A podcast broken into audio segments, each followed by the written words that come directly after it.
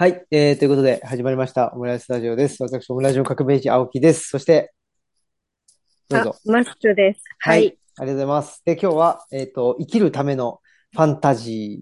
ーの回だっけな。ファンタジー回？ファンタジーの回ですね、多分ね。はい、ということで、えー、2回目。いやー、大好評、2回目と。ね、わかんないですけど。はい。ということで、えー、お二人ね、ゲストがいらっしゃいます。じゃあ、まずは、あの、兵庫県の、えー、西の方から、はい、この方です。はい、姫路に住んでる竹端です。よろしくお願いしやます。ったー。はい。で、もう東の魔女ね。東の、東の、はい。東の東京の現代書館の向山です。よろしくお願いします。パチパチパチパチ。はい。そんなことで、えー、何か、あれですかね。えーっと、前回オンエアして、前回応援や長かったよね。2時間ぐらいあったよね。長かったんですよ。そうそう。なんか自分で言うのもないけど聞いてて面白かったよね。突拍子のなさが。ああ、どうでしたか？なんか、まあ、あのーご自分で聞かれたとか、なんか、なんかリアクションは、なんか誰かがリアクションしてたような、あしてないような。ダルちゃん買ったって寺戸さんが、あ、そっかそっか。寺戸さんね。そうでした。あのーえー大阪、豊中で、えーっと、あれですね。あの、若さぽさんで働いてる、うん。はい。発達障害の人の、を、あのーなんていうのかな。サポートする、あの、IT デバイスとかを、あの、開発してる方ですけど、その方が聞いて、ね、ダルちゃんを。はい素晴らしいね。ダルちゃんの反則ね。そう、そうか、向山さん前回出てみてどうやったの？初めて。あ、すごい楽しかったです。よていうかかった。ファンタジーを読むっていうことの、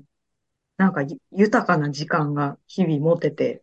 嬉しいです。あ、確かに。あ、この回で話すということをきっかけにしてってことですよね。そうですね。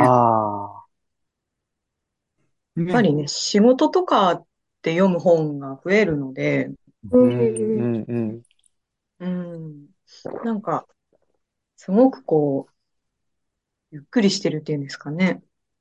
ファンタジー読む時間って。うんあれよね、きっと仕事で読んでるとさ、ここは、あの、なんやっけ、この字変えなくていいのだろうかとかさ、開業ここでした方がいいのだろうかとか、そういうモードで読んじゃうのよね、きっと向山さん編集者やから。そうなんですよ。純粋に中身に入り込めへんっていうか。そう。あと、ここをネタにして何かができるんじゃないかみたいなことを、皆さんそうだと思うんですけど。うん、でもわかる。そうですね。やっぱり、純粋な読書体験って感じしますね。うん。いや、そうなんですけど、結局、なんか、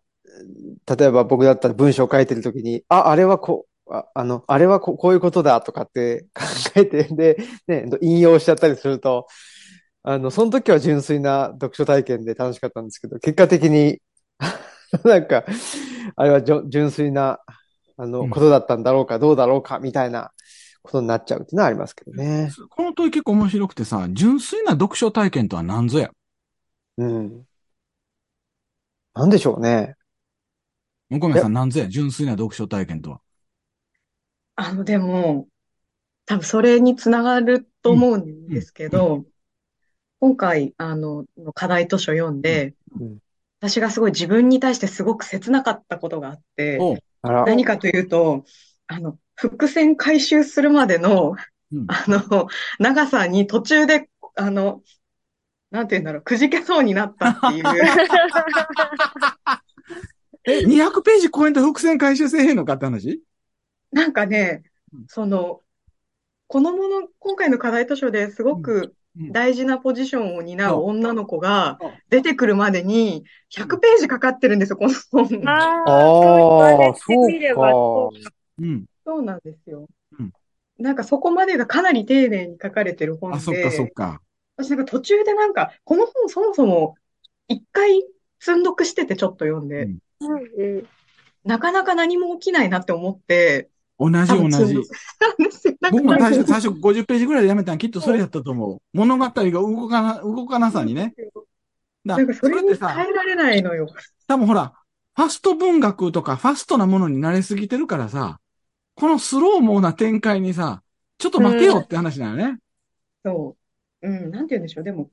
欲しいところで欲しい反応が来てほしいみたいな、ああ、邪推、なん、邪心ですかね？が入っちゃうと、ちょっとなんかよ、よっぽど広告にやられてるわ。広告とかさ。つまり要は、向山さんは逆に言ったら仕掛ける側として、ここでこのオチを、ここでこういうふうに仕掛けて、こういうふうに掴ませて、読者話せなくしてみたいなことを仕事にしてるからさ、そのテンプレとあまりの違いに驚いた？あの、そんなに序盤から丁寧に庭を回らなくてもいいのではないかみたいな。そこはさっさと女の子を登場させて二人で回ればいいんじゃないかみたいな。そうか、ハティを30ページで登場せえ。とかって考えちゃって、そうなるとやっぱ純粋じゃないなって聞いたね。いうのが向山さんの純粋な読書ね。はい。なるほど。新平さんの純粋な読書は？うん、でも、やっぱり、逆算しないってことかもしれないですね。あうんあ。まあ、目的的に読まないといううか、ん、うん。うん、やっぱりゴールが決まってて、で、そこへの道なるほどね。筋っていう見方ですよね。今の向山さんのね、お話も。と思うので、そういう意味では、まあ、なんでしょうね。僕はどうかな。なんか、伏線回収とかってあんまり気にしてないなって思いましたね、自分では。うん、なんか、あの、まあ、あ、どうしましょうか。あ、今回の本はですね、あ、そうだ、言うと、あ、偉いあの。ーちゃんと今日は説明する、最初に。いや、説説明説明がちょっと僕苦手なんですけど、あの、トムは真夜中の庭でという、そうね。非常に岩人気の。うん岩波少年文庫ね。はい。なんか、青木さん持ってる版は、なんか僕よりも古い感じじゃねあこれは、私、子供の頃に持ってたやつ。ね、でも挿絵は一緒みたいですね。うん写真一緒やけど、僕らの版は色がついてるけど、そっちのは白黒版やね。本当ですね。でも多分カバーがあったんじゃないかあ、な。そうかなあったのかなどうだペーパーバッな、グ。どうかなペーパーバッグっぽい作りやね。うん。ペーパーバッグっぽいですね。だって俺、わ、わ我々のほら、カバーなしはこんなんやからさ。うん。本当だ。か箱ついてたとかそういうわけでもないんですかああ、どうなんだろう。箱。なるほど。ああ、多ついてた分ない、ないと思う。ないですか？結構ペラペラなやつ。ああ、そうそう。我々は今回、トムは真夜中の庭でと。庭でという、この本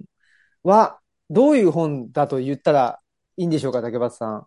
ね、もう、あの、あらすじをもう、友達もなく退屈しきっていたトムは、真夜中に古時計が13も時を打つのを聞き、昼間はなかったはずのに、店員に誘い出されて、ビクトリア朝時代の不思議な少女と友達になります。歴史と幻想が織りなす傑作ファンタジーと裏には書いてある。ああ、ありがとうございます。こっちには何も書いてないな、そういうの。うん。みやこさん補足とかありますか？あの、今回選んでくださった方として。あ、そうですね。なんか、私、その、この回やるようになって気づいたんですけど、結構なんかイギリスの児童文学をよく読んでたんだなと思う、あの、いうことに最近気づいたんですけど、なんかイギリスの児童文学って、余暇の書き方がうまいというか、このトムは真夜中の庭でも、弟がはしかにかかってしまって、で、友自身もはしかの疑いがあるっていうので、あの、弟とね、一緒に遊ぶはずだったのが、おじいさんのお家にやられて、で、そこで、なんか思わぬ余暇を過ごさないといけなくなったっていうところが、あの、物語の始まりなんですけど、なんかそのおじんさんの家が嫌やったよね。もともと退屈で退屈で仕方がなかったおじさんの家やってんやけど、実は、みたいなね。ね、そこが、が、うんなんか思わぬお休みを過ごすことになったっていうところが、すごい物語の始まりとして、まあ、イギリスの児童文学らしいところなのかなっていうのを、あの、感じながら読んでました。なるほど。ありがとうございうます。ん。で、ごめんなさい。宮子さんにとって純粋な読書とは？あ、なんか、子供に戻って読んでるなっていうのを気づいて、だからそのあんまり読む時間のこととか、この物語がこれぐらいの分量だから、この辺までに物語が動いてっていうことを、まあ、考えなくなるぐらい子供に戻れるのが、まあ純粋な読書なのかなと思います。それは何？邪念なく読めるってこと？うーん、なんか、なんだろう。なんか本当にただただ、その物語の登場人物になってるから、あの、やっぱ物語のこの辺で動き出すだろうっていうのは、物語の外から物語を見てるとなるほど思うんです。けど、私はもう中に入っちゃう感じがして、だからトムと一緒に庭に忍び込んでる。つまり外から観察するのではなく中に入り込むとですね。ね。だからこれから何が起きるかとか、あとどれくらいの分量で物語が終わるかっていうことは全く意識しなくなるかもしれない。まあね、でも、それはさ、確かに、向山さんの編集というお仕事はさ、中に入り込んでしまったら編集もクソもあったもんやからさ、外から見て刈り込んで、それはちょっと長すぎるよとかさ、そんな原稿送ってこられたのでも困るよとかさ、そんなあんた書き直した原稿が前の原稿と何が違うのか分からへんよみたいなことをされたら、怒り狂うみたいな風にしてやっぱ編集していかんとあかんもんね。そうですね。でも、なんかでもこの本に関しては、ちょっともう中の話に入ってっちゃうんですけもちろど、うんあの、書きぶりがすごくトム目線だなっていうふうに、うん。うなんん。あの、トムのこう思考の通りに書いてるっていう感じがすごくしていうんて、うん。なんかそのゆっくりさ加減に合わせられる人と、やっぱ合わせられない人っているのかなと思っていて、なんかこう合わせられない、ちょっとじれったく感じる自分が悲しく思うし、でもその一緒にこうトムとずっと一緒に庭園をこの本を通して散歩していくうちに、なんていうの子供の時のこう純粋な喜びみたいなものを感じたりすることもできたので、うん、なんかすごく美しい文章だなっていうふうに感じたりしましたね。うん、うんうんこれ、ちょっと実は皆さんに問いなんやけど、それは、お兄さん、お姉さん、おっさん、おばさんになってしまったからそう感じるのか、今の10代の子もこれはトロイと感じるのかどうやろああ。どうなんですかね。正直、さ、この4人は、割かし本読んでる本やん。うん。で、その本読む経験重ねて、ある程度年齢もいってしまってる。まあ、そんなこと言ったらまだ、あの、裏若き向山さんに失礼かもしれん、あの、かもしれんけど、でも、ある程度やっぱりそういう経験経てるから、逆に言うと遅いと感じるのか、例えば10代の子にとってはちょうど、例えば10、これもともと、それこそ、この小学校5、6年以上って書いてあるけど、小学校4年生とか5年生、6年生ぐらいの子にとっては、ちょうどのペースなのか、それとも今の子は YouTube 世代、まあ今の小学生は TikTok とか見てるのか知らんけどさ、少なくとも YouTube は見てるよから、やっぱりそういう世代にとっては、トロイと感じるのかどうやろうね。やっぱりトロいんじゃないですか？うん。うんと、もし、まあ昔は例えば YouTube がなかっうんた。わけですよね。ないとファンタジーとか物語を得る手段っていうのが、まあ、うん。極端に言うと本しかなかったとか、うん映画しかなかったっていううん。ことですよね。で、今はそうじゃなくって、うーん、動画もあるし、うん。まあ、TikTok もあるし、できるだけ短時間そうね。で、あのーまあ、旨味が詰まっているというか、だから、なんでしょうね。ここの本だってはっきり言っちゃったのは、その、あまあ、あらすじであったり、メインストーリーって言ったら、例えば30秒ぐらいで説明できちゃうわけですけど、まあ、さっきの僕のあの、解説読むみたいなね。そうですよね。で、じゃあなんでこの300ページ近い本が本なのかって言ったら、まあなんか僕は結構その、ここの本の中の、あのーメインの内容とも関係してくる気がして、やっぱりその時間時間をかけるっていうのが豊かだよねっていううん。ことが、なんかこの本自体が、なんか、まあ、ほ本自体っていうかな、まあ、本全般僕はそうだと思いますけど、ほ本を読むってこと自体が実はすごく豊かなことなんだっていうのに、なんか今の時代に大多数の人は、あの、短時間でそのファスト、うん。お的に、あの、いろんなものを摂取する。今だからこそ、この軽さの豊かさであったり、あとはこの今の、なんていうのかな、このまさにとトムみたいに、あの、今の社会とかに合わない人が本を、だから、なんていうのかな、もっとゆっくり、あの、生きていきたいのに、い生きていたいのにっていう人が、なんか、本を、あのー読む。うん。っていうふうに、な、なんだむ、昔はみ、みんなが本しかなかったから読まなかったけど、今はうん。本を読みたい人が本を読むっていう形になってるんじゃないかなとは思うんで、なんか全体としては、やっぱり昔も多分 YouTube があったら、あの、みんな YouTube 行ってただろうし、その、とろいよなとは感じると思うんですよね。うん。だけど、この時間に、に生きていたいという人もいるっていううん。感じかなっていう気はして、で、それがなんかすごくこの本の、あの、内容とも、なんか重なる部分があるなと思って僕は今、なんかお思ったんですけど、なるほど。時間ってキーワードですよね、今めちゃくちゃキーワードっすよね。うん。で、トムが、あの、ちゃんとした文言を忘れたんですけど、人はみんなそれぞれの時間を生きてるんだみたいなことを言ってて、で、そ、それがなんか、本当のことすぎてちょっと怖くなるぐらい。うんうん。うん。でもあれ、おじさんはわからないんですよね。あ、そうそうん。なんかあの、時間もそうだし、なんかこう子供の理屈がわかるかどうかみたいな。う。ね。だから、なんやっけ、あの、この、あの、トトムは要は、なんやっけ、昔の、それこそビクトリア朝時代の不思あの、に、こう、扉を開けたら行っちゃうんだけど、そこにハティっていう少女がおるんだけど、その、えーハティはトムが見えて、でも他の人には見えないんだけど、庭師のおっちゃんには見えんのよね。アベルに。アベル。そうだからトムはなんか誰も見えてへんと思って結構、てあの、勝手なことやってんだけど、その庭師のおっちゃんは逆に言うと昔、そのなんていうの、野生の感覚を持ってる。それこそバナキュラーな感覚を持ってるから、うんトムのこと見て、お前なんやねんって言うのよね。ハティたぶらかしてって言って。でも他の人には分からへんのよね。うんうん。だからなんか、この本を、まあ、新平さんが読ん、あ、革命児さんが、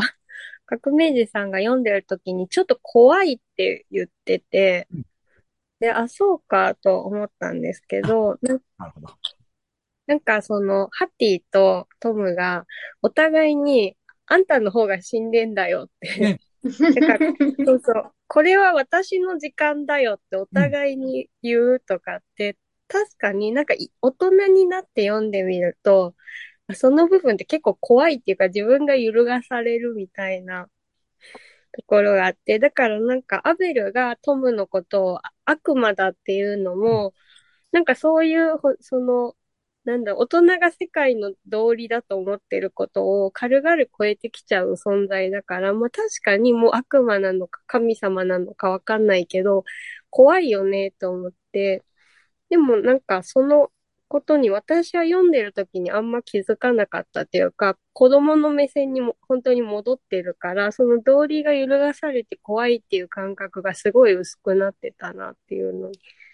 思いました。でも、宮子さん、前回の話の続きでいくとさ、宮子さんはそもそも、この世はなくあっちの側に、あっち、あの世の側に近いからさ、それを怖いとそもそも感じひんけどさ、まだほら、彼岸にいる、あの、就労支援職員にとっては怖いっていう話なんじゃないの？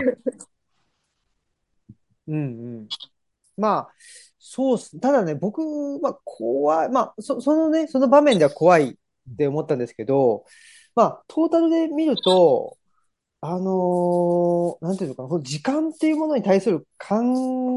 え方っていうのかな。それがなんか、す、素晴らしいって言っちゃったらあれなんですけど、もうず、ずっとこの物語を読んでたいなって思いましたね。なんかこの、この時間の、なんていう、一方、一方向ではない時間の感覚？これすごく、まあ、さっきの話で、その、豊かというか、なんか、時間を自由自在に、あの行き来できて、できることっていうんですかね。まあ、別に、その、なんていうかな。まあ、過去に戻ってるっちゃ戻ってるかもしれないし、別にその、その辺が結構、なんていうかな。あの、微妙な書き方というか、パラレルワールドとかでもないし、かといってなんか、その、過去にね、あの、なんていうんですかね、タイムループみたいなことでもちょっと、ちょっと違うというか、僕は言言ってしまうと、その、まあ、さっき、あの、向山さんおっしゃった、まあ、こことなのかわかんないけど、伏線回収っていうかね、その、オチはつけなくてよかったっていうふうに僕はなんかちょっと思っちゃって、結局、最終的にその、まあ、オチがつきますよね、一応。オチがつくというか、ネタばらしっていうか、うんそこし、しなくていいよかったな、みたいな、なんか、え思いましたね。で、なんかその時間の、なんか、僕の感覚でその、ミルフィーユ状態というか、うん。あっちがってこっち行ってって、このなんか、これがすごくなんか、あのーだんだん病みつきになってくるっていうかね、その、うん。こ怖いなと思ったんですよ、最初。その、い幽霊、ど、どっちが幽霊だ。ってうん。でも、あ、まあ、どっちでもいいやなっていうのが、その、このか感覚が、あ、豊かだし、自由だなとかってなんか、感じたみたいな 感じでしたね。あのー実はそのオチの話についてはちょっとまた別の話なので、それは後にするとして、はいまずこの時間の話でいくと、えっとね、えっと、さっき向山さんが言ってくれた話で、その、こんな100ページ近くまでハッティが少女、あの、登場、主人公の一人であるハッティが登場したのはどういうことかっていうと、なんか今みんなの話を聞きながら僕が思ったのは、こんだけ最初じっくりゆっくり描写したから、ハティが出てきた後は、ブワーって読み出すのよ。うん、うん。この、なんていうの、緩急の差がいいのよ。最初さ、どないなんねん、このだるい物語って思ってんだけど、ハティ登場してからすごい動き始めて、特に最後、と最後の方のスケートした場面なんかめっちゃ高速で動いていくじゃないですか。で、実はこれ、もしかしたら時間ってそういうものなんじゃないかなって思うところもあって、ー、その。若い子供の時間、例えば今うちの娘6歳ぐらいだけど、6歳ぐらいの時間はゆっくりしてんのよ。でも、それが例えば小学校に入ったら多分小学校の時間で早くなり、で、もっと言ったら中学校ぐらいに例えば塾とか行かされたりとかなんとかする中でめっちゃ早くなり、で、我々お兄さんお姉さんおっさんおばさんにだったらさ、もうなんか追い立てられて、青木さんも今日はなんか仕事場からあの収録せなあかんぐらいに追い立てられるぐらいに早くなる。つまり、要は、えっと、クロノスの時間、時を刻む時間は大人になればなるほど早くなる。もしかしたらそういう表現してるのかもしれんよね。うんうんうん。なるほど。確かに。最初軽くて当たり前なのよ。ゆっくりうん、始めたで。えっと、トムの多分年齢12か13か14ぐらい。つまり要は、うんまさに思春期なわけやん。それは前回の鬼の橋の鬼の高丸と多分同じ年代なわけよ。うん、で、きっと、おそらく、多分、多くの、えっと、児童文学はその年齢に設定してあるはずなんよ。うん、うん。でそれはやっぱり移行期前の、つまり時間が変わるビフォーアフターみたいなものとしての、その少年少女だとするのであれば、それはその前の時間は無時間モデルだから退屈で仕方がないモデルになるけど、それが時間というものを得てしまった後は、どんどん早く駆動してしまうっていう。なんかその差があるのかもしれないよね。うんそうですね。なんか、あ、がね、あのどうぞどうぞ、うん物語が終盤に近づくと、その、トムが真夜中に庭に出るときって、いつもその、同じ時じゃないんですよね。バラバラだったりとかして。うん、で、初めはハティ同い年ぐらいなんですけど、あの、トムがそのて邸宅を去るのが近づくにつれて、だんだんハティの方が先に大人になっていくんですよね。その大人になっていくハティの、あの、忙しそうな感じ。あ、うん。あの、一緒に遊んでくれへんっていうかね。そうなんです。うん庭園にも行かずに、あの、男の兄弟と街に出るから、庭園には今日は行かないのよ、みたいな若干、あの、友は嫉妬してるっていうね。そう。なんかあれが、なんだろうな、あの、すごいこう、切なくて、なんかちょっと泣いちゃいました、私、あの辺。うん、うん。あの、大人になっていくし、子供の時間ってやっぱり、こう、切な的だし、なんて言うんでしょうね。何度でも会えるっていう設定なんですけど、でもそれでいてすごく時間というものの切な感が出てるな、とも思いました。かつ、彼ははしかの間を、その、親戚のおじさんおばさんのところに預けられてるけど、その、いろいろ言い訳して長いことおるけど、もうとうとう帰らなければいけないという期限も近づいてるという、いろんな意味で時が迫ってんのよね。うん、うん。うん。だからね、なんかその子供の時間がすごい長いっていうのが、なんか相対的にそうだって、なんか6分の、その、6歳だったら6分の1がその1年だけど、大人だったら20分の1だから、まあ、そうね。ハティにとってはだんだん20分の1になっていくのに、トムは。にとって12分の1やのに、あっちは20分の1やから待ってくれへんみたいなね。だからそこがすれ違っていくんだな、みたいな。そうか、俺今48分の1や。めっちゃ早い。しかもね、ハティ大人になっちゃって、その、なんていうんですか、ちょっといい、いい感じになる男の子が現れると、トムのことが見えなくなっちゃうんですよね。ねうんあれがもうなんかもうせ切なくて、本当に。でも、うん。ここは、あの、あの予専門家の、あ、みやこさんに聞きたいねんけど、はい。あの予専門家、すごい変な。それあるんちゃうかなっていう気がするんだけど、つまり実の世界での関係性が深まっていくと、なんかあの世の世界が見える率が、透過率が低くなっていくっていうか、あ、それはそうでしょうね。だからなんか、まあね、あの、前回の鬼の橋も結構そうかなっていう、なんか、高村の世界の中で、ヒューコっていうのは遊び相手ですごく、うまあ恋、恋人的なうんものでもあって、で、ヒューコが向こう側に行っちゃったから、うん。高村はすごく、あの、向こう側に引っ張られ。ていたけどうん、でもこ、こっち側の、まあ、なんか、アコナとうかん、天丸とか、だんだんなんかこう、交流する人が増えてきたら、自然にもうこっち側に戻ってこられたみたいなところがあるんですけど、まあ、やっぱり、ハティもそうだったのかなって。うん。と特にハティは、あの、子供の頃割と孤独な子、ね。子ですよね。うん。あれ、もらい子やっけ？そうそう、ななんか、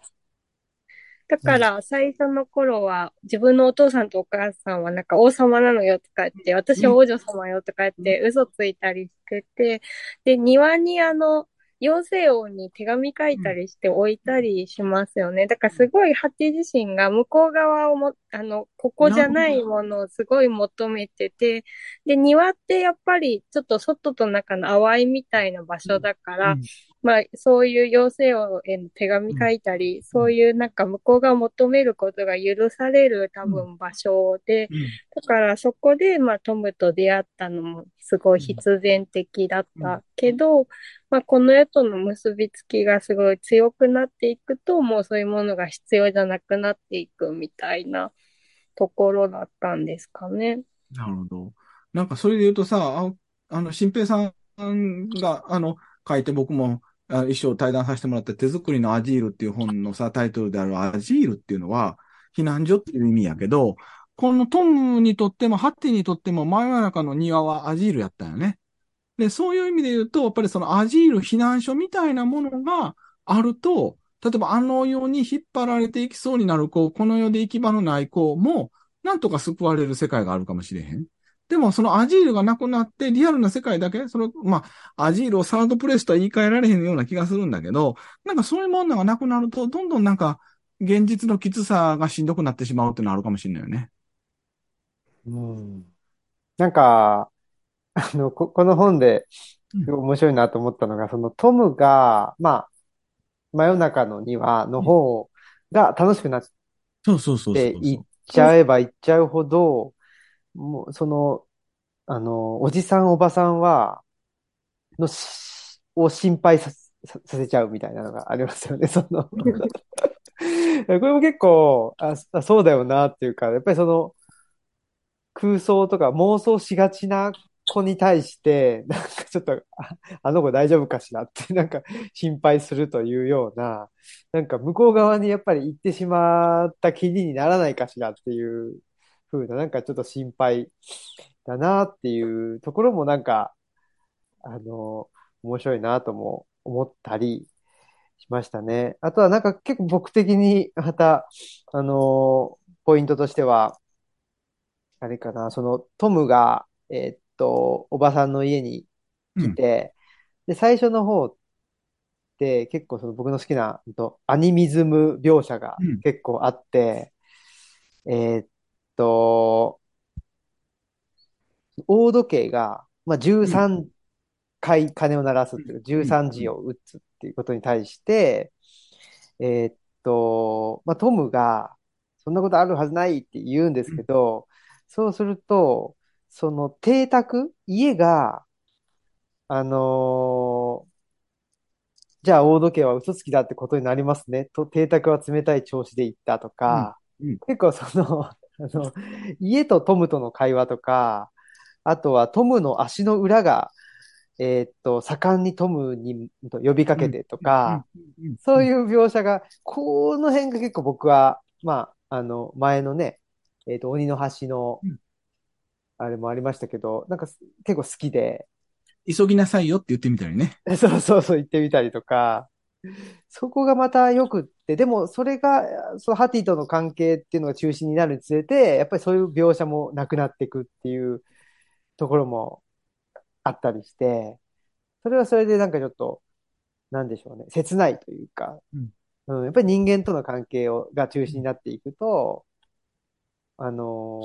ーまあ、館と対話するっていうことはだんだんなくなっていったりとか、自分のあの足の裏との対話もなくなっていったりとか、そういう感じも、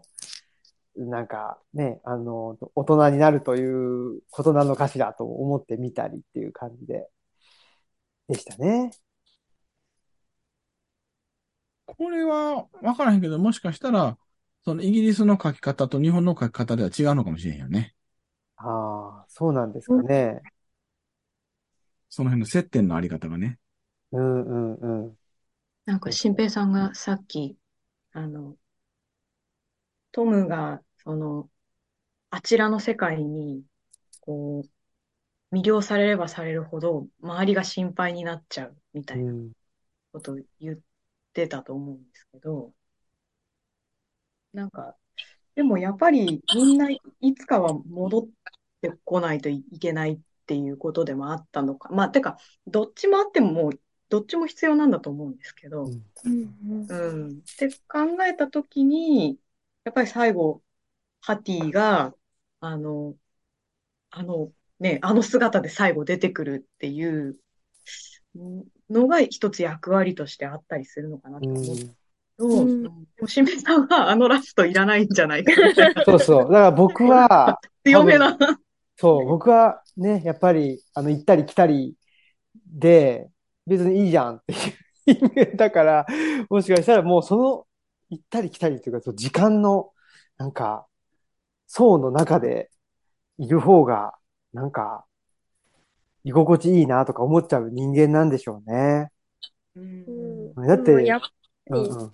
うん、なんか、新平さん行ったり来たりの提唱者だから、なんか戻ってこられることを知ってるっていうか、うんなんかそ、それ、そのおじさんとかおばさんが心配するのって、なんかほ、ちょっとホラー的怖さっていうか、行ったきりになっちゃって戻ってこられないんじゃないかっていうことをすごく心配してるんじゃないかなって。だ、だからまあね、あの、鬼の橋でも高村のことをね、結構周りの人も心配してるけど、うんやっぱりなんか引っ張られて戻ってきてくれないんじゃないかっていうとこがすごく不安なんじゃないかなって。うん。うんうんあの、もうネタバレの話していい？ここからじゃあネタバレでここからネタバレですよね。あの、えっと、実は僕、えっと、トムは真夜中の庭では、宮子さんに紹介してもらう前に実は買ってて、なんでこう出たんやろうと思ったら、河合駿が心の読書教室っていう新潮文庫の中で取り上げてたよね。うんで、今回これ読んだ後に河合駿の心の読書教室読み直したんよ。ほんなら、彼がバシって言ってたのが、要は、は、えっと、その古時計を、今の世界で持ってるのはバーソロミュー夫人っていうおばあさんなんだけど、で、まあ、もうネタバレの今から話をしますが、そのバーソロミュー夫人というのは実はハティの年取った姿だって、で、後でトムと出会って、最後抱き合うって話になるんだけど、河合母が言ってたのは、バーソロミュー夫人がずっと寝て仕事をしてたんだって書いてたよ。バーソロミュー夫人は起きてこなかったわけよね。うんつまりうん、あれはバーソロミュー夫人の白チュームだって言うのよ。えーま、まあ確かに。あ、でも、だから、そんな話ありましたよね。その、うん寝てて、最近は、なんか、庭の夢見てなかったよね、とか、うんそういう話、そういえばしてましたよね。つまり、河合駿がそこで言うのは、バーソロミュー夫人がん寝てるだけ？で、あの、10あの、本来12時で終わる時を13時にするぐらいに寝て、その世界を開いて、そのゆ、ある種バーソロミュー夫人の夢の世界にトムが入り込むことで若い時代のハティに出会うっていうふうに、例えば解釈してみると、彼女が寝てることが最大の仕事だったんだっていうのよね。うんわかる？向こうのさん。うん。そのバーソロミュー夫人っていうのは、まあ、あの、えっと、このリスナーのために簡単に解説すると、すごい新規臭い嫌なおばあさんだっていうふうに言われてて、子供のことなんか大嫌いだと言われてて、近づくなと言われてて、絶対近づかへんかった。ずっと上の階で寝てた。でもその古時計のねじ回し、あの、要は、えっと、ねじ回しというか、その、あの、あれがなくなった時に、ねじ回す鍵を持ってるのは彼女だけで、彼女がいつも回していた。で、その時計のことに触れるなと言われていた。でもその彼女の時計が12時じゃなく13時を刻んだ。で、実は、そういう意味で言ったら全て彼女の世界の物語であった。でも彼女は最後の最後まで登場せしなかった。それは彼女が寝ていたからだ。うん。これは何ですか？その老、老人という存在を、この中では、なんていうんですか、否定していないというか、肯定しているというか。また、ろある種、最終的に彼女の夢の物語やったわけじゃない？うん。ある意味？うん。ってなった時に、なんか、その、新平さんは、あれいらんのちゃうかっていうけど、なんかメビウスの輪っかみたいなものが繋がるための存在として必要やったんかもしれへんのよね。うん。うんうん。で、僕はなんか、その話を、河合派の解釈を読んで、ふーんって思ったのは、なんか、うーんと、ああ、もしその、要は、えーハティが年取った70代、80代になってから過去のことを思い出していく中でトムとの出会いのことを回想するのであれば、当然のことながら出会った当時のことは生き生きと描かれていき、そして、さっきの宮子さんのとか、えっ、と、向山さんの話じゃないけど、好きな男子が出てったら当然トムの存在は薄くなっていきってなるよなって思って。うん。孤独だった時代に一緒に遊んでくれるトムという存在は、ものすごく大きい存在として長い時間かけて強くされるけれども、やがて仲間が出てって、お友達が出てって、構ってもらえるようになって、彼氏、彼氏みたいな存在が出てくるようになったら、それ、その当時、もう、もう、あんたいらんでってなってくるじゃない？だからなんか、あ、そういう意味での、なんていうかな、人が、なん成長していく中でのその、なんか、いソソウルメイトみたいな存在の、が、例えば、えっと、いじソウルメイトが生きるよすがであった時代はまさにその人がいなかったら生きてかれへんからすごく強い存在だったんだけど、そういう存在がいなくても生きていけるようになったら薄くなってったっていうことを回顧録的に思い出してたって言われたらそうかもしれへんなと思ったりするんだよね。うん。うんうんだまあ、ちょっと極端に言っちゃうと、主人公はトムじゃないっていう、とも言える。とも言えるってことですね。うんうん。そうか。共同早期だから。なトムであり、その、ハッティであり、あの、バーソロミュー夫人っていう、年取った後のハッティかもしんないっていう。うん。うん、うん。でも読者は、最後の最後までそれし、気づかへんから、最後の最後までトムやめてるわけよ。うんうんうんそうですね。うん。私、おーあの、ハティがやっぱその晩年になって、そのソウルメイトのことを何度か思い出したっていうことですか、今の話。うん。あの、人生の中で忘れた瞬間もあったけれども、また思い出せる。うん。で自分の中にはいつでも庭園があるっていうふうに多分思ったんだと思うんですけど、なんかそういう老婆ってすごく魅力的だなと思ってうん、なんかその姿で出てきてくれたことが、なんか自分へのこう希望みたいに思えて、ああ、うん。うんどもうちょっと言って、どんな風に希望なの？それが。なんかやっぱ、自分の、自分が子供の時も多分そういう、なんだろうな。あの、ピカチュウじゃないですけど、ピカチュウとか、熊野プーさんじゃないですけど、なんかそういう存在って多分いたと思うんですよね。で、まあなんだろう。やっぱ大きくなってくるとだんだんそれこそ忘れていくと思うんですけど、うんなんかでもそれっていいらないとか、なくても生きていけるってことじゃなくて、やっぱりどこかでこう自分を支えてくれるものに節目でなったりとか、まあ、する。で、多分、ハティ今、老、老婆になって孤独なわけじゃないですか。うん。うん、でそういう時にやっぱもう一度支え直してくれるっていうことでもあると思うから、もうなんていうんですかね、いつでも思い出せる、いつでもまたそこに行けるっていう、なんかそういう、なんか魅力ある、なんか老婆もいるんだよ、みたいな風にこう受け止められて、なんかハティみたいな老婆として生きたいなって思ったりとか、はい、うん。しましたね。どうですか、宮子さん。うんうん。ああ、ねなんか確かに、その、あ、また子供み、戻って庭園で遊べるんだったら、あの、年取ってみたいかもなっていう希望にはなったというか、で、きっとハティの時間が、なんか、バーソロミュ夫人になって、またゆっくり、こあの、ハティの頃ぐらいに戻ってきたから、ま、もう一回庭園に帰ってこれたのかなと思うから、だから年と、どんどんどんどん早くなるのかなと思ったら、ちょっとこう、息苦しい感じがしてたんだけど、あ、またゆっくりの時間が戻ってくるんだって思ったら、年取ることって、なんかそんなに怖いことじゃないのかもしれないなっていう希望は確かにもらった感じがしました。うん、なんか最後に子供と老婆がこう、開口する物語ってそんななくて、ある、あるかな、でも探せば。どういうことなんだろうなって思いました。うんたった最後の10ページぐらいでそれ描いちゃうのよね。ええー、みたいな。で、多分、新平さんはそこが唐突すぎていらんのちゃうかと思ってたけど、今の3人の話聞いてどう？やっぱりいらん。いらんって、まあ、あの、物語としては、あの、ね、あの、どっかで終わんないといけないから、それは、あの、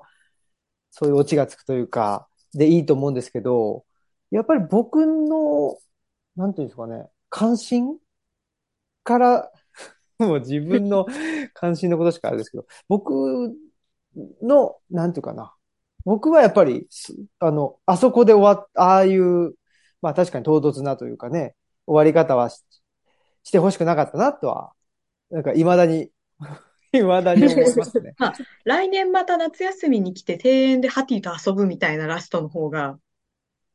新平さん的には好ましい。そうかもしれないですね、もしかしたら。なんかね、そうそう、僕、なんかね、ループが好きなんですよね。何でもそうなんですけど。てか、いつでもあなたは庭園に行けるんでしょ？そう、多分そうなんですだからだよ。多分そうなのよだ。からだよ。最強じゃないですか。最強多分そうみんで、な行けないんだよ。あ、そうなの？そうだよ。だって僕がね、実はこれ一番、ああ、これ面白いなと思ったところって、あれですもんね。庭園にあのガチョウがすごい、あの、あの暴れ回るってところです。そこなんだ。なんでガチョウなの？か。なんでそんなトリビアなところで引っかかるんや。そういうのが結構面白かったですね。皆さんのお気に入りシーあ、ンそうそう、お気に入はどこですか？りシーンどこですか？聞きたいですね。えー、宮子さんは？ああ、どうだろう。私、なんかやっぱアベルがすごい好きで、で、なんかあの、結構ハティのその妄想と現実わけわからん話とかも結構好きで、そのアベルのことが、なんかカインとアベルの話と混ざって、なんかあの兄弟を殺しちゃったらしいよっていうところとか、あ、なんかでも子供の時ってなんかそういうのあるよねって思うし、あのアベルって言ったらハティにとってはあのアベルしかいないんだよね、みたいなところが割と好きです。私、あの、アベルが、あの、トム、アベルはすごい、あの、敬虔なクリスチャンなんですよね。うんで、あの、トムが、あの、聖書を読もうとしてる時あ、びっに、くりしてた、そこ。なんか地獄に落ちるものも、なんか聖書の中に救われる言葉はあるだろうから、みたいなことをなんか大真面目に言うところがあって、なんか私結構アベル怖いなって思って、なんかあの本気でやっぱり聖書を、なんていうんだろう、本、本気で信じてる人の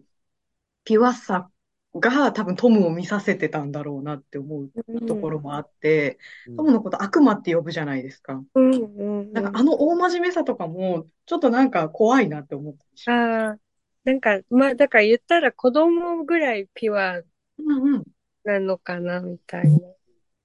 多分アベルが一番バナキュラーな人なんでしょうね。大人でっていうことですもんね。うん。うん。ねえ。た、竹場さんお気に入りシーンはどうですか？ええなんか、どこやろう、どこやろうと思ってたんやけど、なんていうかな。なんか、いや、切なさで言ったらさ、やっぱり、あの、ハティがハッと見、あの、ある時ハッと見たらハティが大人になってて、なんかスケート滑ってるところを見てさ、なんか、ちょっと切なくなってしまうっていう。うん。なんか、あれは初恋と初恋が破れるのがさ、同時に来たような寂しさがあるのよね。うんあ、めっちゃ、めっえ、なんか、なんか、アホで野蛮な小山ってたんがめっちゃ美しい少女になってるやん。でもそれ、それまでにそのハティとの関係性が豊かになってるからさ、めっちゃ惚れるかも、このおお姉さんだってめっちゃ惚れるかもって思ったら、急になんか他の男の子となんかた楽しそうになってるのを見てさ、なんか、しかも、成熟している大人同士にトムには見えるからさ、その間には入っていかれへんしさ、あ、切なーっていう。社交を覚えるんですよね。そうね。なんていうの、そこでもう社交を奪うっていう時点でトムは置いてかれてるわけよ、明らかに。うん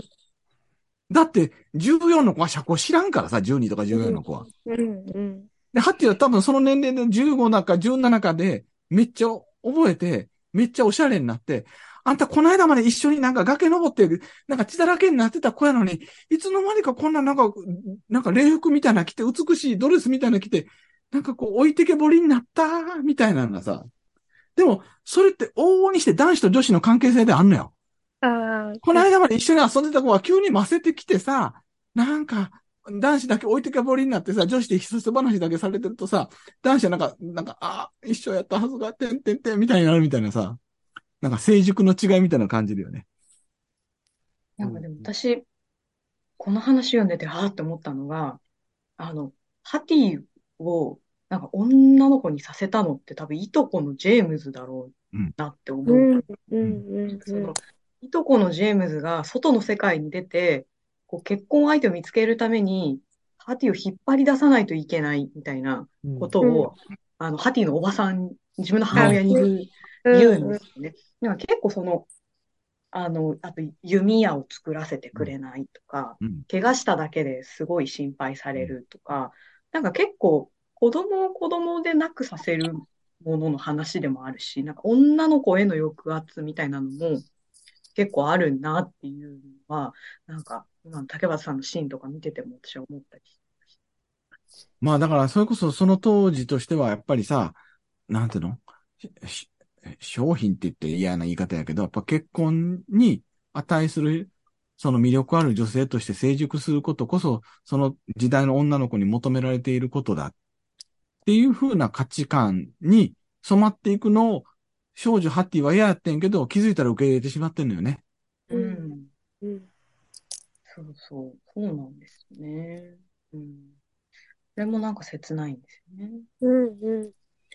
ね、だから途中までなんかもう私は庭で遊んでたいわ、みたいなところが強かったのに、いつの間にか自分からもう庭になんて、あの外に遊びに行かないとみたいな、誰かに会いに行かないとみたいになっていって、それが本当になんかすごい置いてけぼり感を感じるというか。うん。でも、多分バナキュラーオーダーからオフィシャルオーダーに論理が変わっていくってことはきっとそうなのよね。うん。その世間ではこうしてるんだ。この時代の他の女の子たちはこうしてるんだ。自分もその男の子からこう求められてるんだって言ったら、自分のバナキュラーな感覚ではなく、それこそ他者思考性じゃないけど、この人に求められてるからみたいな形に、ある種こう移行していく。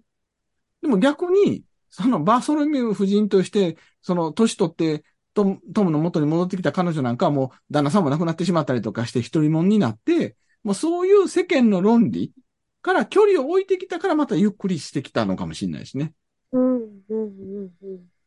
なんか、今その竹橋さんの話聞いて、あ、それはし、切ないよなって、い今気づきましたね、僕。あ、確かに、それは切ない話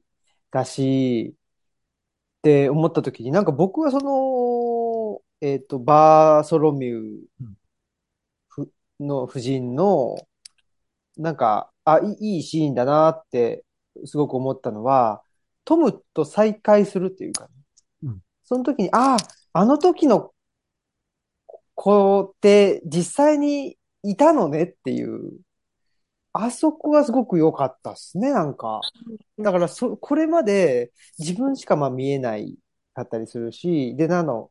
透き通っちゃってたりするわけじゃないですか。だからまあ、言ってみれば、バーソロミュー夫人はもうずっと、この年になるまで、あれは幽霊だって、まあ、思い続けてたわけですよね、ある意味ね。で、たまに、たまに現れる子っていう。で、それが、まあ、実態として現れるっていうそれはなかなかいい、いいなって感じでしたね。なんか、僕 いいなって、うら、羨ましいとも違うんですけど、うんいい話だなっていうところはすごく、なんか思いましたね。だから、そういう意味ではさっきの竹橋さんの話聞いてて、バナキュラーオーダーからあのオフィシャルオーダーへのっていう話で言うと、なんか僕はそのオフィシャルオーダーの部分を、なんか全てスルーして、あの、読んでるというか、なんかそ そんな気がしますね、なんか。がいつでも行ける人。いつでもいけちゃうのが、なんかちょっと大丈夫かなって、なんかまだ自分が心配になってきて。でもさ、そこ今日気になるのはいつでもいけるっていうことはいつでもいけるけども、今、あの、この世にいる人、新平さんとさ、あの、いつでもいけるわけではないけど、気づいたらあの世に引っ張られてる宮子さんっていう対比はあるよね。そうですよね。そうそう。だから僕の、あの、なんて言ったらいいんですかね。うーんと、感覚と結構近い文章があって、うんえっとね、多分13節のうんバーソロミューさんっていううん。説があって、うんうんこの冒頭の文章が、なんか、ああ、こういう、こういうことってあるよな、みたいな風にちょっと思ったんですけど、まあちょっと読んでみて。はい。あの、庭園では、時間は全く当てにならない。めちゃくちゃな順序で行ったり来たりする。木が倒れたかと思うと、倒れる前に戻ったり、もっと遡って少女が初めてこの邸宅にやってきた時まで戻ったり、その後また先へ進んだり。しかし、きっと寸家のアパートでは、そんなわけにはいかない。時間は決められた順序でわ、わか、文、わから。分から分へか。分から分へ。時間から時間へ、日から日へときちんと進んでいく。うん。これはまさに、行ったり来たりというか、その、うんなんか、あの、志願と悲願じゃないですけどね。うんうんこれをえまさに、何新平さんがまさにって思うっていうのは、新平さん的世界の中では、あ、時は全く当てにならないの？ちょっとそんなとこがあるんですよね。へえ。うん。だから、ほんで、なんて、だから、決められた時間に決められた場所に行くのがまず苦手なわけですよ。なるほど。それは、毎朝9時って言ってても、毎朝9時が一緒じゃないんですよね。その僕の中では。うんなのに、9時は9時だろって、365日、くねえと、9時だろってなんか言われちゃってるような感じ。まあ、すごくあの、卑近な例で言うとそんな感じでもあるし、うん。あとはだから、なんでしょう。自分がここう、こうしたいとかって思ったら、その時間っていうのはもうなんか、いわゆる時間じゃなくなっちゃううん。んですよね。そういうこともあるし。だから、その時間っていうものが全然、あの、前から、えっと、後に進むものじゃないっていうのも、すごくよくわかるうんと思うし、一方で社会っていうのは、もう本当に、あの、単線的な、あの、ものでもあるし、っていう、なんかそれが、その庭園と、そのおじさんの家うん。の中っていう、この対比で書かれてて、うん。なんか僕はこの本って、あ、ここの本のその、なんていうかな、あの、本質的な部分って、なんか今読んだところの、なんか、中に、あのーあるんじゃないかなと思って、僕はこの本を読んでたんですけどね。みよこさんはどんな時間なの？新平さんと同じ時間科学監督なの？それとも違うの？ああ、でも、やっぱり、なんか自分の時間を生きてるっていううん。感じでうん、だから社会の時間に合わせなさいって言われるとうん、なんかダメになっちゃうっていうか、まあ、というか、二人は多分それでダダメになったから東吉野村に 来たんだよね。うん、そうですね。なるほど。かしょね、障害のある人とか、まあ、小さい子とか、女性も割とそうだと思うんですけど、なんか自分の時間が結構強いんじゃないかなっていうのは。うんうん。262ページにさっき宮子さんがちょろっと言ってくれたあ。人間はそれぞれ別々な時を持っている。もちろん本当は誰の時もみんな同じ大きな時の中の小さな部分だけどっていう一節がありますね。うん、うん。宮子さん、ここに結構共感できる。あ、そうですね。そこです、そこです。うーん。竹俣さんはどうですか？えっとさ、子供生まれるまでは、本当に時は決められた順序で、分から分へ、時間から時間へ、日から日へときちんと進んでいくっていう生き方やったよ。で、すっごい嫌な言い方すると、その方が生産性上がんのよ。うん。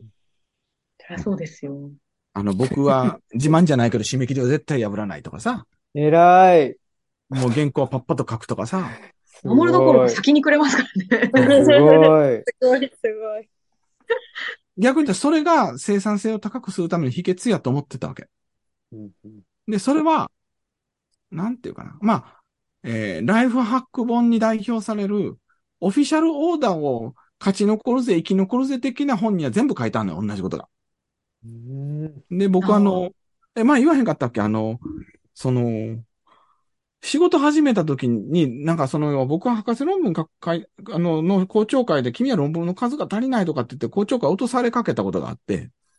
で、それでもう生産性のなさっていうのがすごく自分の中でトラウマになってしまったので、ほな生産性上げるためにどうしたらいいんやって言って、大学教員になった30歳から35歳ぐらいまで、東京とか大阪に出張するために、そういうタイムマネジメント本とか本屋に行って買いまくって、100冊か200冊ぐらい読んだよ。うんだ大体同じようなこと書いてあってさ、いかに能率を上げて、パッパと仕事して、締め切り守って。あの、それ全部やればいいんやと思って、全部やってん。ほんなら、すごい、そういう意味で言ったらクロノスの時間とカイロスの時間で言ったら、ものすごくクロノスの時間、つまり要は、と、もう、じ、タイムマネジメントをしっかりして、毎日スケジュール帳を書き込んで、今日は何時の時間にどうするね、みたいなことをしっかり計画して、みたいなことをやることによって、生産性ははちゃめちゃに上がったんや。んんでも、はちゃめちゃにストレスが多くなって、はちゃめちゃにハゲたんんで、えっと、子供生まれた後、多分ね、子供生まれてなかったら、おそらく僕はこの、えっと、あの、ファンタジーなんか読まへんかったと思う。読む必要を感じずに早く死んだと思う。でも、子供と共に生きる時間を、特に赤ちゃんぐらいの時間の時は、クロノスの時間じゃなくなるのよね。もうまさに永遠の今というか、今ここをどう乗り越えていくのかばっかりなわけよね。で、かつそれは、まさにその13節の冒頭である、全く当てにならないわけよ。もう子供はめちゃくちゃな順序でめちゃくちゃなことしてくるわけであってさ。もうなんやねんってなんかその、付き合うだけで必死になってしまう。でも、それをする中でバナキュラーオーダーを思い出したというか、バナキュラーオーダーを思い、子供のバナキュラーオーダーと付き合ってるうちに、あ、自分もそんな時があったんだと思い出したし、そう思った時に、生きるためのファンタジーじゃないけど、あ、今やったらファンタジー読めるかもしれへんっていう時間感覚を取り戻したのかもしれない。だから、すごい変な言い方やけど、超悲願的世界で生きて、超悲願的世界で生きるがゆえに、えっ、と、えー早く死願の方に行ってしまいそうになる。人生が終わってしまいかねなくなった時に、その中央である、まさに、えっ、と、高村の話で言ったら、鬼の橋の真ん中ぐらいのことを取り戻すのが子供という対極の存在で、その子供とつき、なんか出会い付き合っていく中で、僕はファンタジーを読める余裕を取り戻した。まあ、事実、仕事をかなり切ったので、うんうんそそれこそ、それはあの、例の家族は他人じゃあどうするの中で、あの、戦線離脱っていう言い方したけど、本当に僕にとって逆に戦線、だから、ある人がそれを、あの、朝日新聞のウィズニュースで上げた文章を見て、ある、ある人がツイッターで、何を戦線離脱やねん。そんな戦争みたいなものなのかって言ってたけど、僕にとっては多分生きることはそれまで戦争やったんよ。うん生き残る、生き、そこそ生き延びるため。まさに僕にとって、その、パブリッシュアペリッシュ書かなかったら消え去るのみだっていうぐらいの脅迫観念に駆られて業績中心主義で生きてきたから、そういう、なんていうの？もう、苛烈な仕事モードやった自分を捨てるということは、まさに戦線離脱というか一体し、まあ、大げさに言ったら、それまでの自分が死んでしまうようなことやったよね。でも、それをすることによって、やっとファンタ、生き延びるためのファンタジーと出会えるっていうか、そういうファンタジーと生き延びる世界を取り戻すっていうか、だから、すっげえ、前は読まれ、だか、川原の方は以前から読んでたから、そのトムは前中の庭で買ってたけど、絶対子供生まれへんかった、読まれへんかったと僕は思うよね。それが今やっと読めたっていう感じかな。すごい僕は変な話だけど。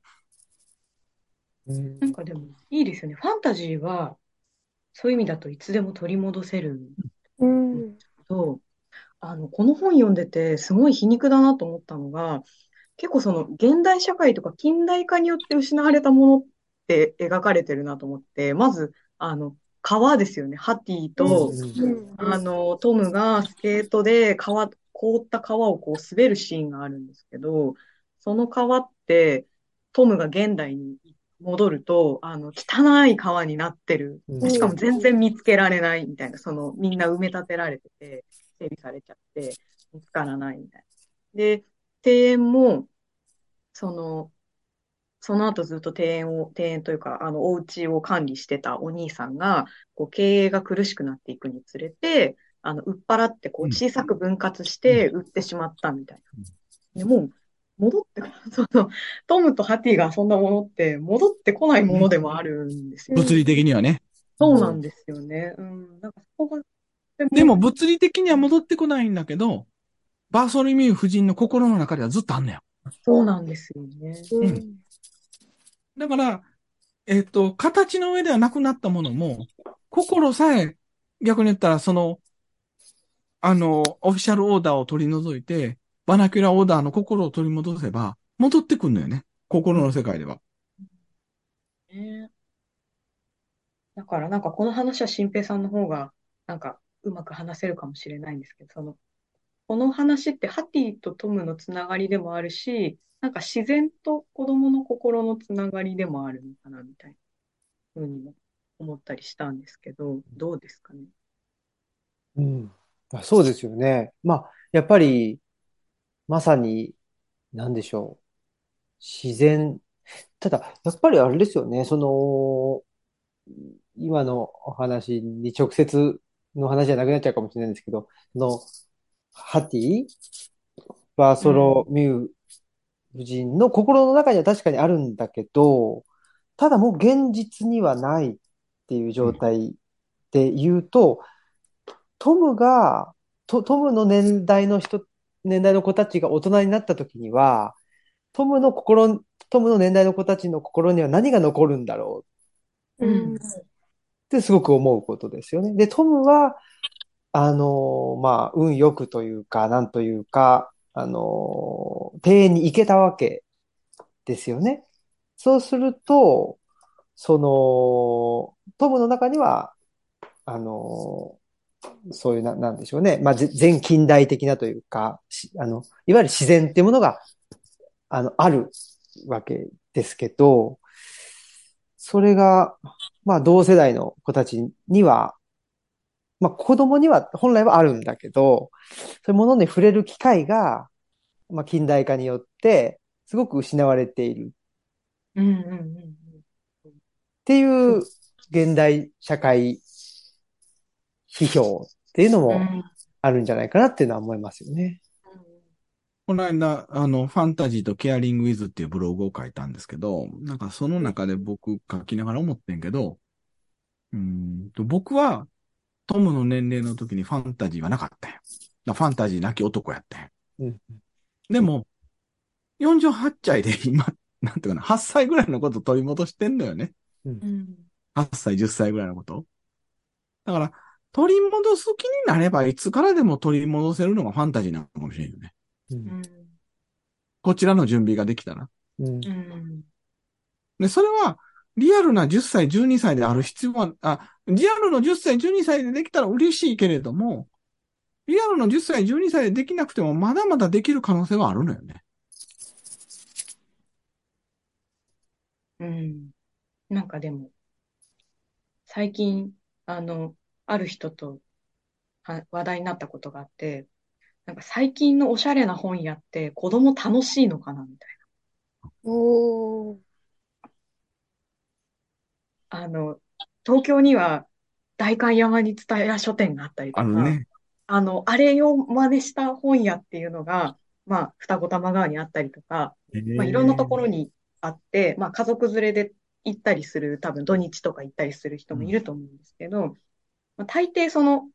ディスプレイがおしゃれすぎたりとか、なるほど。なんかあのガラスの、あの、ちょっと低いガラスの、なんていうんですかね、あの重機に、えっと、割れ物が乗ってたりとか、ああ。もう親が連れてったらめっちゃヒヤヒヤする場所よ。そうそうそうそうそうそう。だし、なんかやっぱちょっとビジュアル重視でよくツイッターとかで批判されますけど、本当にそれは手に取れるのかみたいな、こう陳列に本がなってたりとかして、うん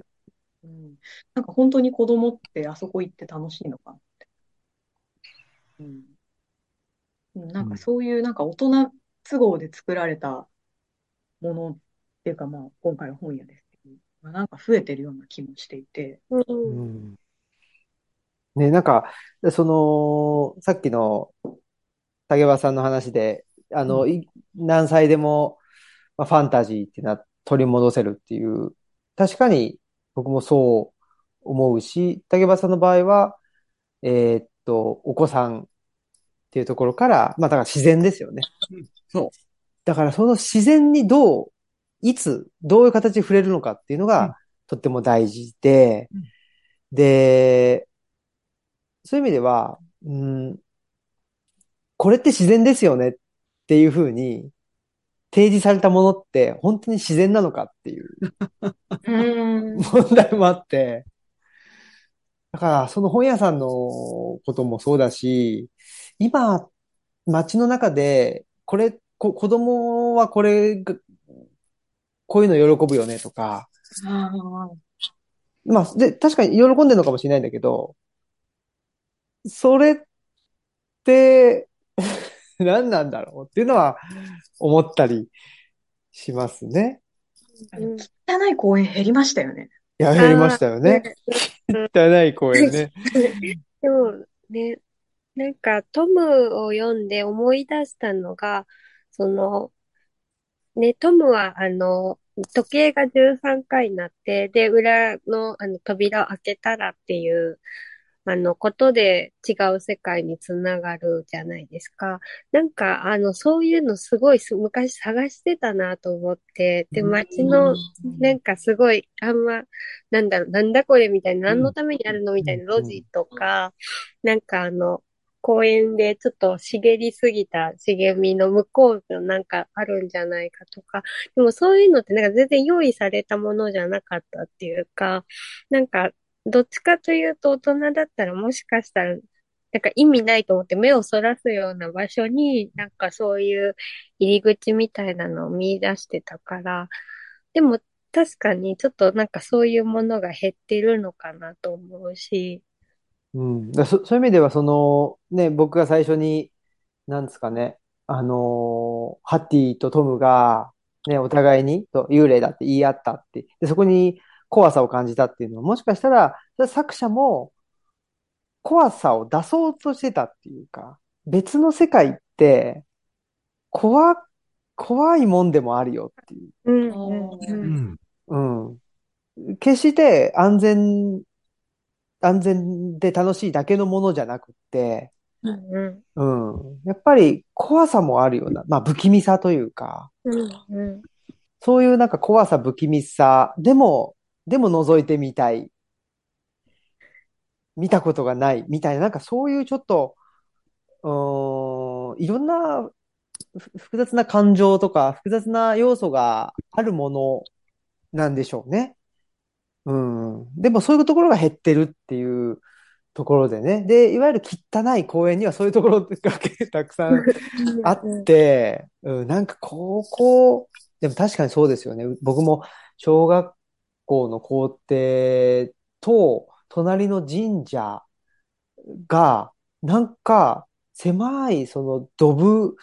の上に蓋した道で繋がってたんですよね。全然そこはそのオフィシャルの通路でも何でもないし、むしろその神社の裏から入って、小学校の校庭のあの、ううん脇から出るみたいなうん。これってもしかしたら僕しか知らないんじゃないとかね。僕の仲間しか知らないんじゃない？みたいな、うん。そういう、まあまさに通路というか。うん、すんごくもう夏は虫が多いし汚いし、なんかトゲトゲトゲもあの、はあの生えてるから、まあ通らない方がいいんですけど、でもそういうものがまだ残っていたっていうか、まあ見逃されてたみたいなところが、なんか言い方としてはいいような気がして、もう今の世の中だともう見逃されないっていう、もう危そ険うね、少しでも危険なものっていうのはもう全部、あの、閉じられてしまう。ということはやっぱり、あの、異世界への、あのー扉っていうのも閉ざされてしまってるんじゃないかっていう、そこは思いますよね。通路は壁塗られて美しくされてるもんね。うん。うんうんうん。すっごい逆に言ったら、さっきの、なんやっけ、う、その美しい書店がどうなのか別にして、やっぱり商品化されて、商品的価値があるように彩られた空間は穴が開いてないのね、通路の穴が。うんうんやっぱり通路の穴っていうのは、なんていうの、その異世界へのつ、あ、あ、それは異世界専門家の宮子さんのご詳しいと思うので、後で補足しといてけど、あの、やっぱり通路ってなんかそのワイ雑であったり、抜けてたり、粗雑だったり、隙間があったりすることによって多分回路が開いてるんだけど、なんか今は一生懸命回路を閉じよう閉じようとする方に行っちゃってるのかもしれないよね。うんうんうん。だからやっぱり綺麗な書店もすごくそのわい雑なとこをなくなくしてなくしていってるから、子供にとってやっぱりそういうあの穴がないというか、うんのあここからちょっと違う世界に行けるかもしれないっていう想像力ももう止まっちゃうし、なんかあの、建築家の高島祐介さんが、今の都市あの、子供がいると違和感があるような風に作られてしまっているって書いてて、だからなんかバナキュランな存在がいることが違和感があるようなうん。ものになってしまってるっていうのは、そう、綺麗な書店とも通じることなんじゃないかなって。で、ファンタジーって、バナキュランとこう、こうコソコソしてくる、くすぐってくるようなところがあるので、うん。なんかそれを今読んで取り戻してるのかなっていう感じがしてます。いやそういう意味で言うと、あの、なんていうのかな。なんていうかな、その、綺麗って誰にとっての綺麗なのかよね。うん、うん、うん、それは大人的価値観、オフィシャルオーダーにとっての綺麗であって、オフィシャルオーダーの綺麗さっていうのは秩序感なのよ。でもその秩序感というのは、ある種社会統制の範疇にある秩序感であって。それは、なんていうの？それこそアニミズムの世界の綺麗さとは全く違うのよね。なんかそういう意味で言ったら、あの、それは綺麗は汚い、汚いは綺麗やないけどさ、なんかそこを往復できるかどうかが、おそらくその、なんていうかな、じファンタジー、児童文学にあって、で、その、だからこそ児童文学はすごくギアの入れ替えというか、もうすごいローギアで、ダラダラダラダラ走ってるように見えながら、それなんかそこの時間差というか、別の回路を開くための時間なんかもしれんよね。うん。そう、どうそう思いますよね。やっぱり、あの、庭とか、まあ、えっと、草木の描写とか、うん。そういうのがすごく丁寧に書かれていて、で、まあ、庭なのでちょっと、もしかしたら本来は違うのかもしれないんですけど、その綺麗とか汚いとかって人間的な価値観であってそ、そうじゃないよねというか、別に、まあそうじゃないとも言わないというか、うん。その描写、目に見えたものを綺麗汚いっていう、そういう価値観抜きに描写するっていううん、それが本当はすごく大事うん。なことで、うんやっぱりさっきの商品化っていうのも全て人間にとってのあの価値がつけられてしまってるんで、価値が悪いも、か価値が悪いというか、あの、ひ低い価値のものはうん高い価値のものに、あの、置き換えられるべきだっていう、全てそういう価値観で判断されてうんしまうと。そういうものは本来的には自然ではないということでしょうね。うんうん人間の価値観が入らないっていうのがうん。自然っていうことなんだとうん。思うので、そこを丁寧に、まあ、描写しているといううんとこなのかなっていう気はしますね。なんか、えなんか、ええ時間が来たのに最後になんかすごい大きな問いをしてしまうんだけど、なぜ、なぜそういう作品ばっかりが児童文学なの？うん。どうして、小学校5、6年とか、あるいはその、12歳ぐらいの、それいわゆる思春期に入るぐらいの年の子らに、そういうものをぶつけり、あるいはそういう子が、らが受容するのかな？なんでやろ？ねえ。何なんでしょうね。宮子さんどう思う？そうですね。なんか、私なんか小学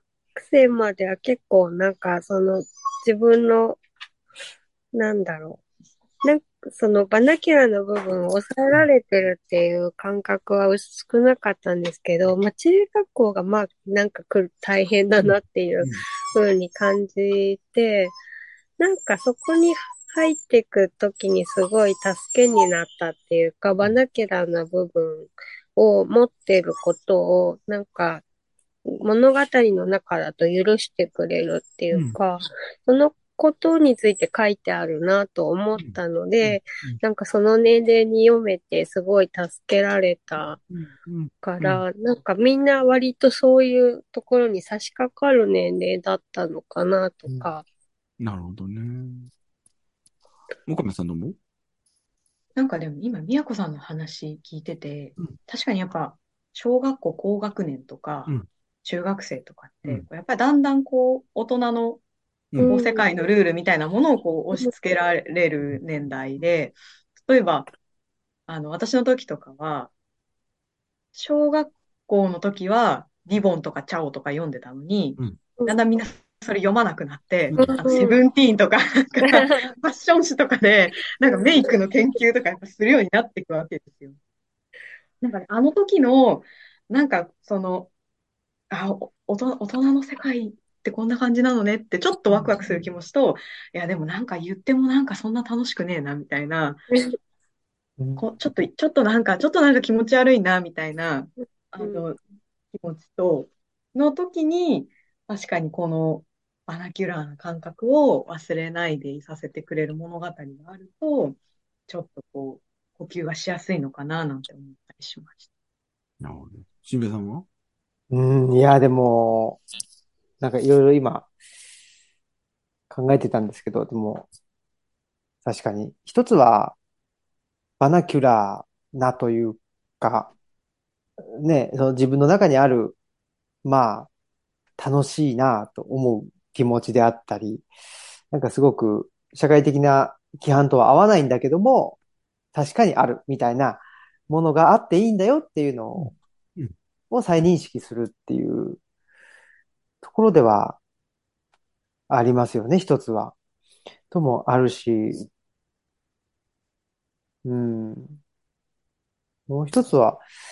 なんでしょうね。やっぱり、世界の豊かさっていうか、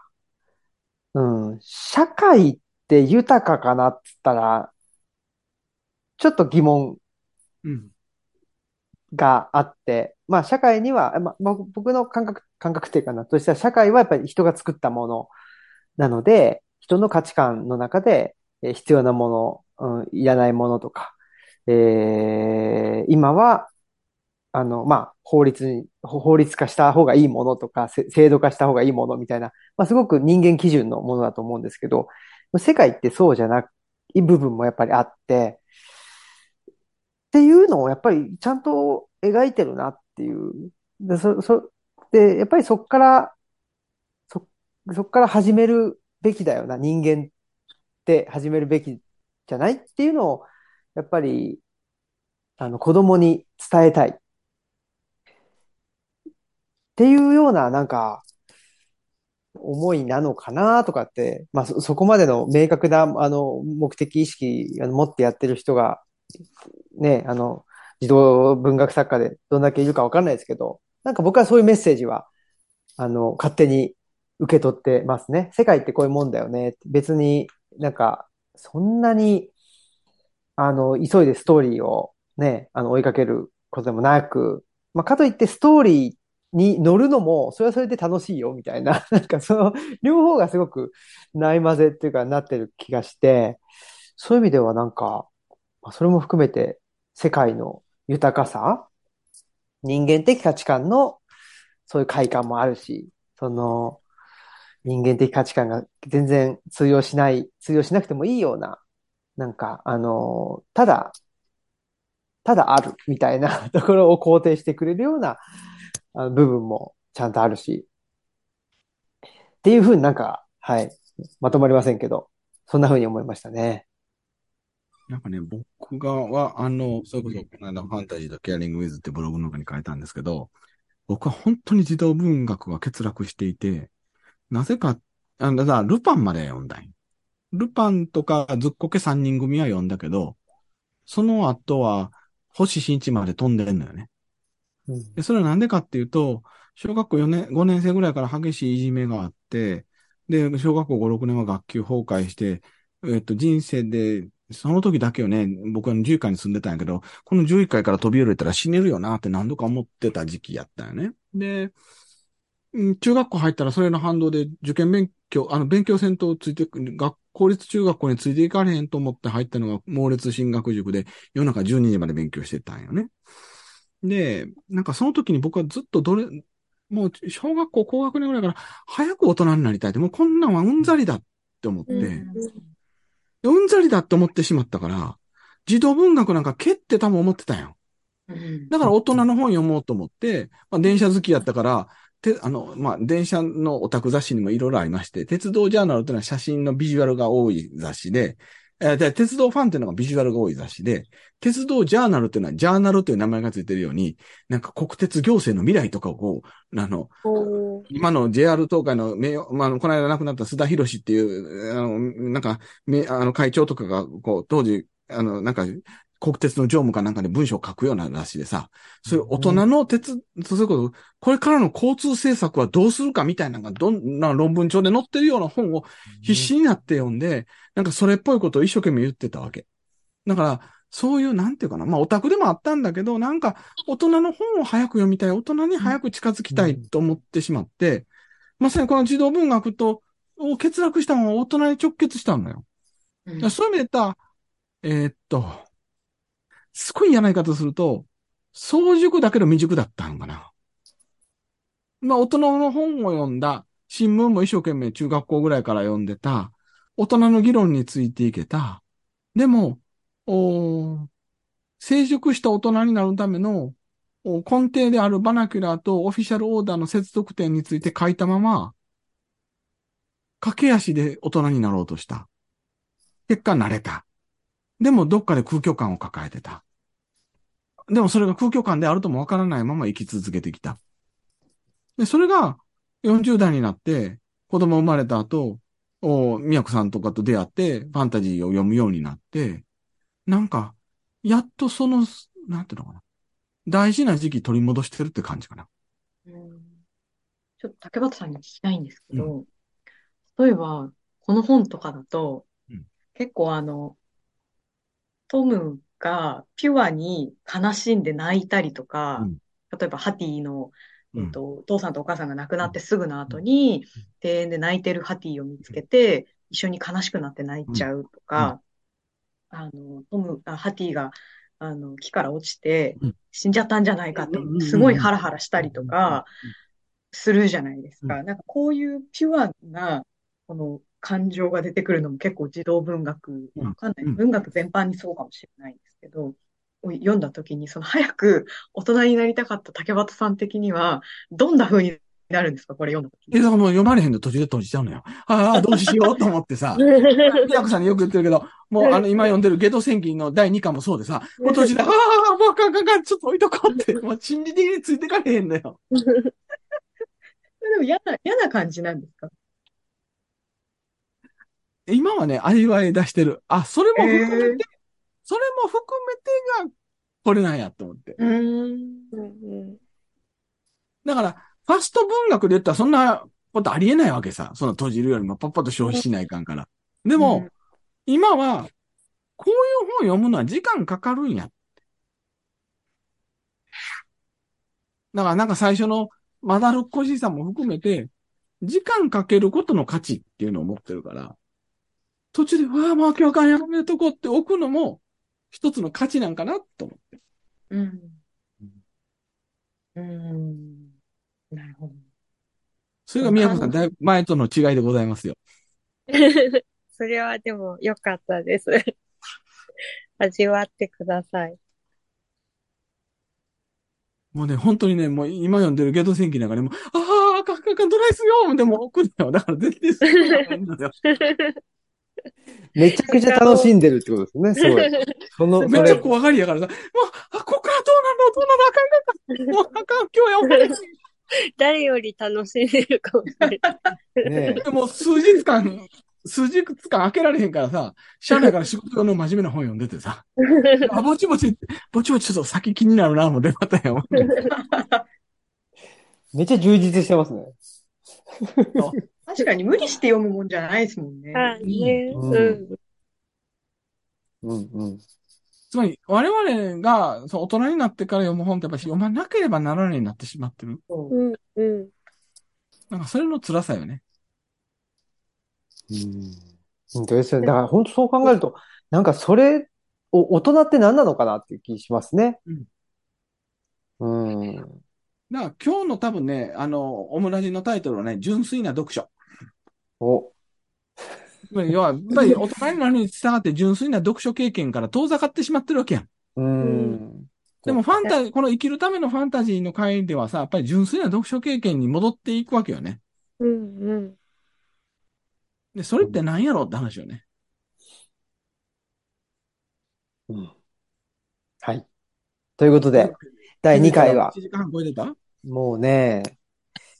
1冊にしようが2冊にしようが、だいたいこのぐらいは喋るっていうことが分かりました。そうや、新兵さん早く仕事がかからなかったから、もうここらでまとめよいえいえ、ありがとうございます。まあまあ、あのー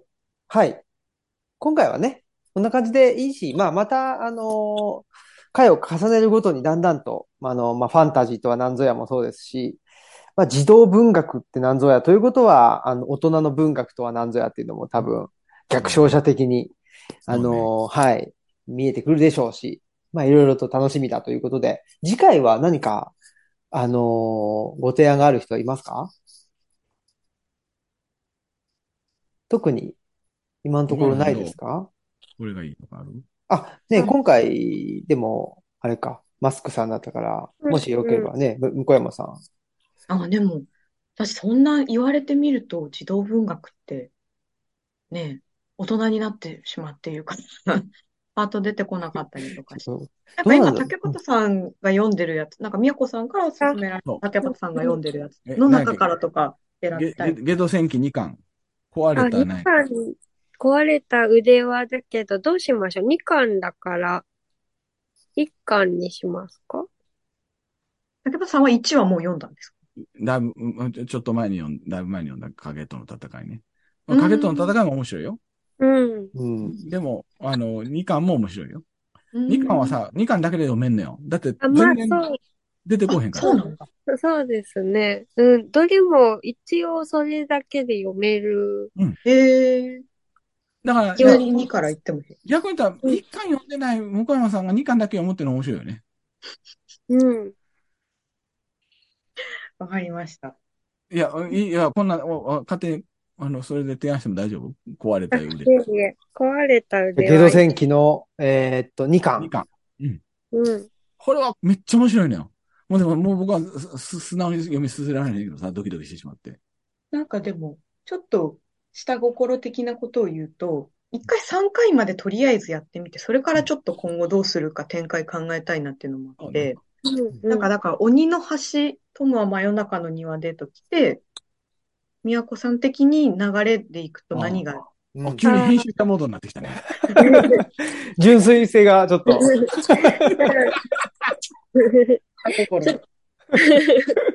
あ、いいっすねじゃあ、なんかね、やっぱ成熟、そのファンタジーと成熟みたいなことも出てきたから、斎藤凛さんの新月の子供たち。あそうね。うん新月の子供たちね。うーん、あれもよかった。うん、日本の方のファンタジーです。すごい素敵。うん。いやあれにしよ楽しみです。楽しみ。了解です。じゃあ次回は、斉藤凛さんの、う。子供たちね。今、うんみんな子供たち。ああありがあ、ありとうごがとうございます。す。はいという。わけで、オムラジオ締めてください。うんそうですねね。はい。そんなことで、第2回、えー生きるためのファンタジーの回とはいいうことで、はい。まあ、終了したいと思います。はい。では、また、えー次回、よろしくお願いします。はい。ありがとうございました。